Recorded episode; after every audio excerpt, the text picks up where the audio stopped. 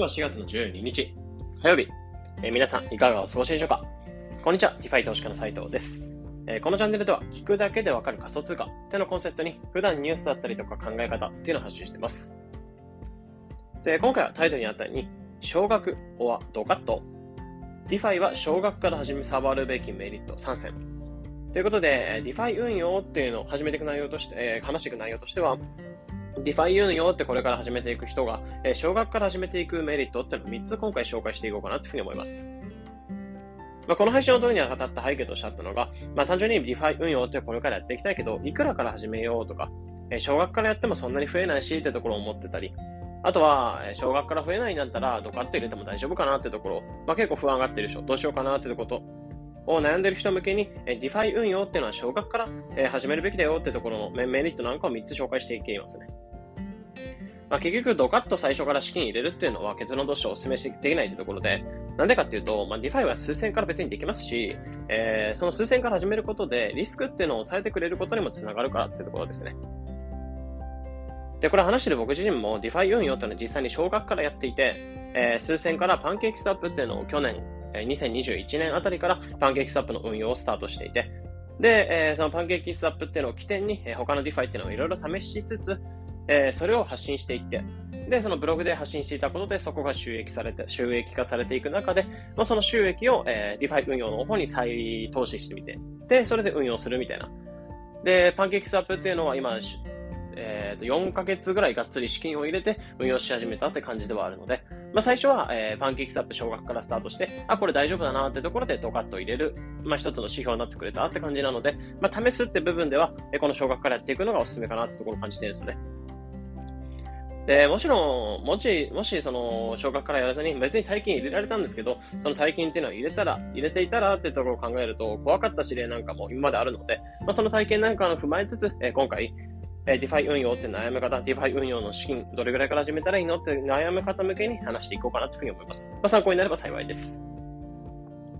で結論として、少額からやるメリットっていうのを3つ紹介まずしていくと、えーまず1つ目っていうのが、手頃に最先端っていうのを体験できちゃうっていうところ。で2つ目っていうのが、え怪我しても傷が少なく済むっていうところ。で3つ目っていうのが、え利益が少額で税金が全然気にならないよっていうところ。まあ、この3つじゃないかなっていうところを思うので話していきます。でまず一つ目っていうのが、えぶっちゃけ数千から、え最先端っていうのを体験できるのが DeFi の良さかなっていうふうに思ってて、まあ、初期費用がかかるってことだったりとか、複数、初期費用かからないってことだったり、えー DeFi を、まあ、その複数、え少額でやることで複数いろんなものを試すことができるってところが、まあ、一ついい点じゃないかなと思ってます。まあ、結構最先端っていうのを体験していくってなったら、普通だったら結構初期費用ってかかってしまいがちなんですよね。まあ、例えば一つ例として挙げると、まあ、そのカレーカラーテレビってもの。今であれば正直数千円とかでカラーテレビ、まあ、しかも中古品とかで買って、えーめちゃめちゃ安くテレビっての見やすくなってきてるとは思うんですけど、正直今、スマホとかがあるので、そちらでテレビ見る人もいて、まあ、テレビなんかむしろいらないくらいの、えー進歩っていうのはしてるんですけど、出た当初、1900、まあ、これ調べたんですけど、1960年くらい、昭和35年ぐらいに、えー初めてカラーテレビの、えー本ストがスタートされたってところ。で、そこから出たテレビっていうのが21インチ。まあ、結構ちっちゃいですよね。21インチで52万円。で、これ、まあ、当時の価格ではあるので、え当時の、まあ、比較していくものとしては、大卒の新入社員の初任給っていうのが1万数千円だったんですよね。で、そこからすると52万円ってもう50倍ぐらいになってくるので、めちゃめちゃ高いっすよね。っていう感じで、えーまあ、結局カラーテレビの例で言うと最先端ってものではあったんですけど、その当時のものでは最先端だったんですけど、それを体験していくっていうのは正直庶民にはきつかったって部分があって。でも、DeFi とかに関しては、えー、ABAX チェーンとか、えー BNB チェーンとか使ってしまえば、合切安く、えーいろんな DeFi を試していけるってところではあるので、えーその体験できることで、えー最先端、まあ、その数千からできることで、えー数千から、まあ、最先端っていうのを体験できる。まあ、中央のいない、銀行とか取引所のいない、えー中央のいない、えーまあ、実勢体金融を体験できるっていうところが一つの良さじゃないかなってとこ思ってますね。結構初期費用ってかかってしまいがちなんですけど、そこを少額で抑えられるってところは DeFi の良さじゃないかなってところ思ってます。で、二つ目っていうのが、傷が少なく済む。怪我しても傷が少なく済むってところで言うと、えー、DeFi っていうのは結構、やっぱりそもそもリスクっていうのがあって、やっぱり中央がいないので、その構造で動いてることで、えーもちろん正当化されてる、えーまあ、公正に動いてるって感じではあるんですけど、やっぱりそこのコードの、え弱さだったりとかをハッカーがついてきて、えお金が盗まれてしまうみたいな事例なんかもまだまだ全然出てきていて、まあ、まだまだ完璧ではないんですよね。なので、まず数千から試してみて、え良さそうなの足していくっていうのが正直おすすめかなっていうふうに思ってます。で僕自身、詐欺系の DeFi っていうのは過去に引っかかっていて、えー、5万円ほど、えー、BNB マトリックスっていう DeFi ではあるんですけど、まあ、そこ魔界って言われてたんですけど、えっ、ー、と、日利が7%ぐらい。で、30日間預けていくと、ロックしていくと、えー、200%ぐらいかな。なので、2倍ぐらいになっていくよ、みたいな。え感じの DeFi であったんですよね。まあ、1ヶ月間で資金が2倍になるので、単純に100万円とか入れてたら200万になるみたいな。まあ、結構狂ったような DeFi であったんですけど、まあ、そこを結局使い始めて、えっ、ー、と、1、2週間ぐらいで、まあ、資金が引き出せなくなって、で、運営側も飛んじゃったみたいなことがあったので、それで5万円ほど、えその BNB マトリックスに入れといた資金、ロックしておいた資金っていうのが、えー、引き出せなくなって、えー、運営元から抜かれてしまったよってところが事例としてあったんですよね。で、もちろん僕自身そこに関しては少額で入れてたので、少額で入れていて、えー、で、5万円ぐらい抜かれた。で、結局リターンっていうのが、まあ先に出ていたので、そのリターンっていうのを回収ができて、えー、5万円ほど入ってる資金が抜け出せなくなったって感じではあったので、えー、もちろんいい勉強、えー、詐欺系 DeFi での体験したってところ、いい経験にはなったんですけど、えー、もし大金をここでぶち込んでいって、えー、30日間預けたら2倍だってところで大金ぶち込んでいって、えー、引き出せなくなってたらって考えると、正直本当にあの怖かったなと思うので、少額でめちゃめちゃ良かったなっていうふうに思ってます。まあ、そういった意味で、もちろん完全に防ぐと、そういったリスクっていうのを完全に防いでいく防いでいくってことは不可能なんですけど、えー、怪我を少なく済ませる。なので、えー、例えば、怪我とかで言えば、まあ、子供とかに先に絆創膏とか、えー、膝を沈みかないように長いズボン、えー、普通にジーパンとか履かせてあげるとか、パンズボンではなくジーパン履かせてあげて公園に行かせてあげるみたいな感じで、えー、あらかじめそういった形でリスクにそリスクを想定したような、え動きっていうのをしておく。まあ、これが一つ少額で始めていくメリットじゃないかなというところを思ってます。で、最後3つ目っていうのが、えー、利益が少額で税金が特に気にならないよっていうところ。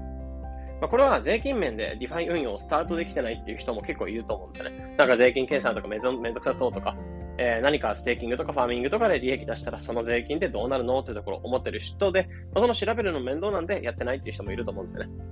なんですけど、少額から DeFi を触っていくんだったら、特に気にする必要はないかなって思ってて。なんでかっていうと、利益が発生してもすぐに税金かからないんですよね。なんでかっていうと、まあ、リファイ、ディファイの利益っていうのは結局雑所得。まあ、FX とか、えー、そういった、なんだろう、分類できないような所得に、えー、なってくるので、20万円以上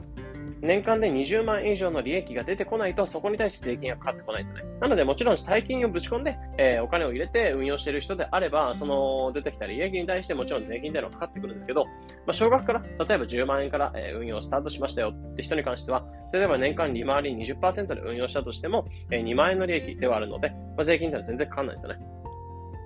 という感じで、えー、少額でやっておけば、その合法的に、えー、税金っていうのを気にするする必要はなくなってくるので、